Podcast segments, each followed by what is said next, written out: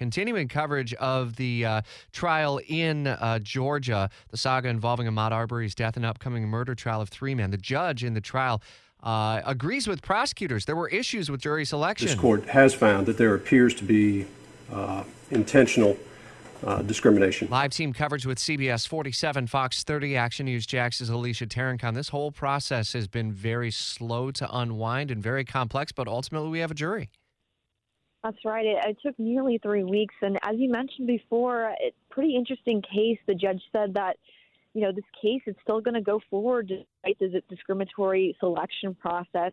And the judge also said because of Georgia law, he's really limited in his authority to really intervene. And when we're talking about the racial makeup of that case, we have 11 white jurors, we have one black juror.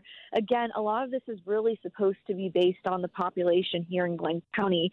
Um, we know that African Americans account for nearly 27% of the population of 85,000. And this is all numbers we're getting from the U.S. Census Bureau. But as you can imagine, of course, we were outside the courtroom yesterday interviewing Ahmaud Arbery's family, and they're pretty disappointed in this jury selection process. So, what happens next? I understand there are still some motions that happen. When does the case ultimately go to opening statements and testimony?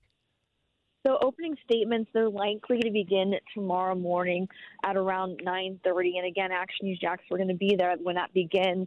Um, really, this morning we're just kind of breaking down the the jury process and kind of what led up to this point. All right, we'll stay on top of developments, and you can listen to testimony, gavel to uh, a verdict ultimately at WOKV.com, ActionNewsJax.com. We'll have a reporter in the courtroom every uh, minute of the testimony just to our north. Alicia, thanks. It's 620.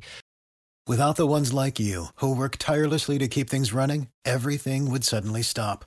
Hospitals, factories, schools, and power plants, they all depend on you. No matter the weather, emergency, or time of day, you're the ones who get it done. At Grainger, we're here for you with professional grade industrial supplies. Count on real time product availability and fast delivery. Call clickgrainger.com or just stop by. Grainger for the ones who get it done.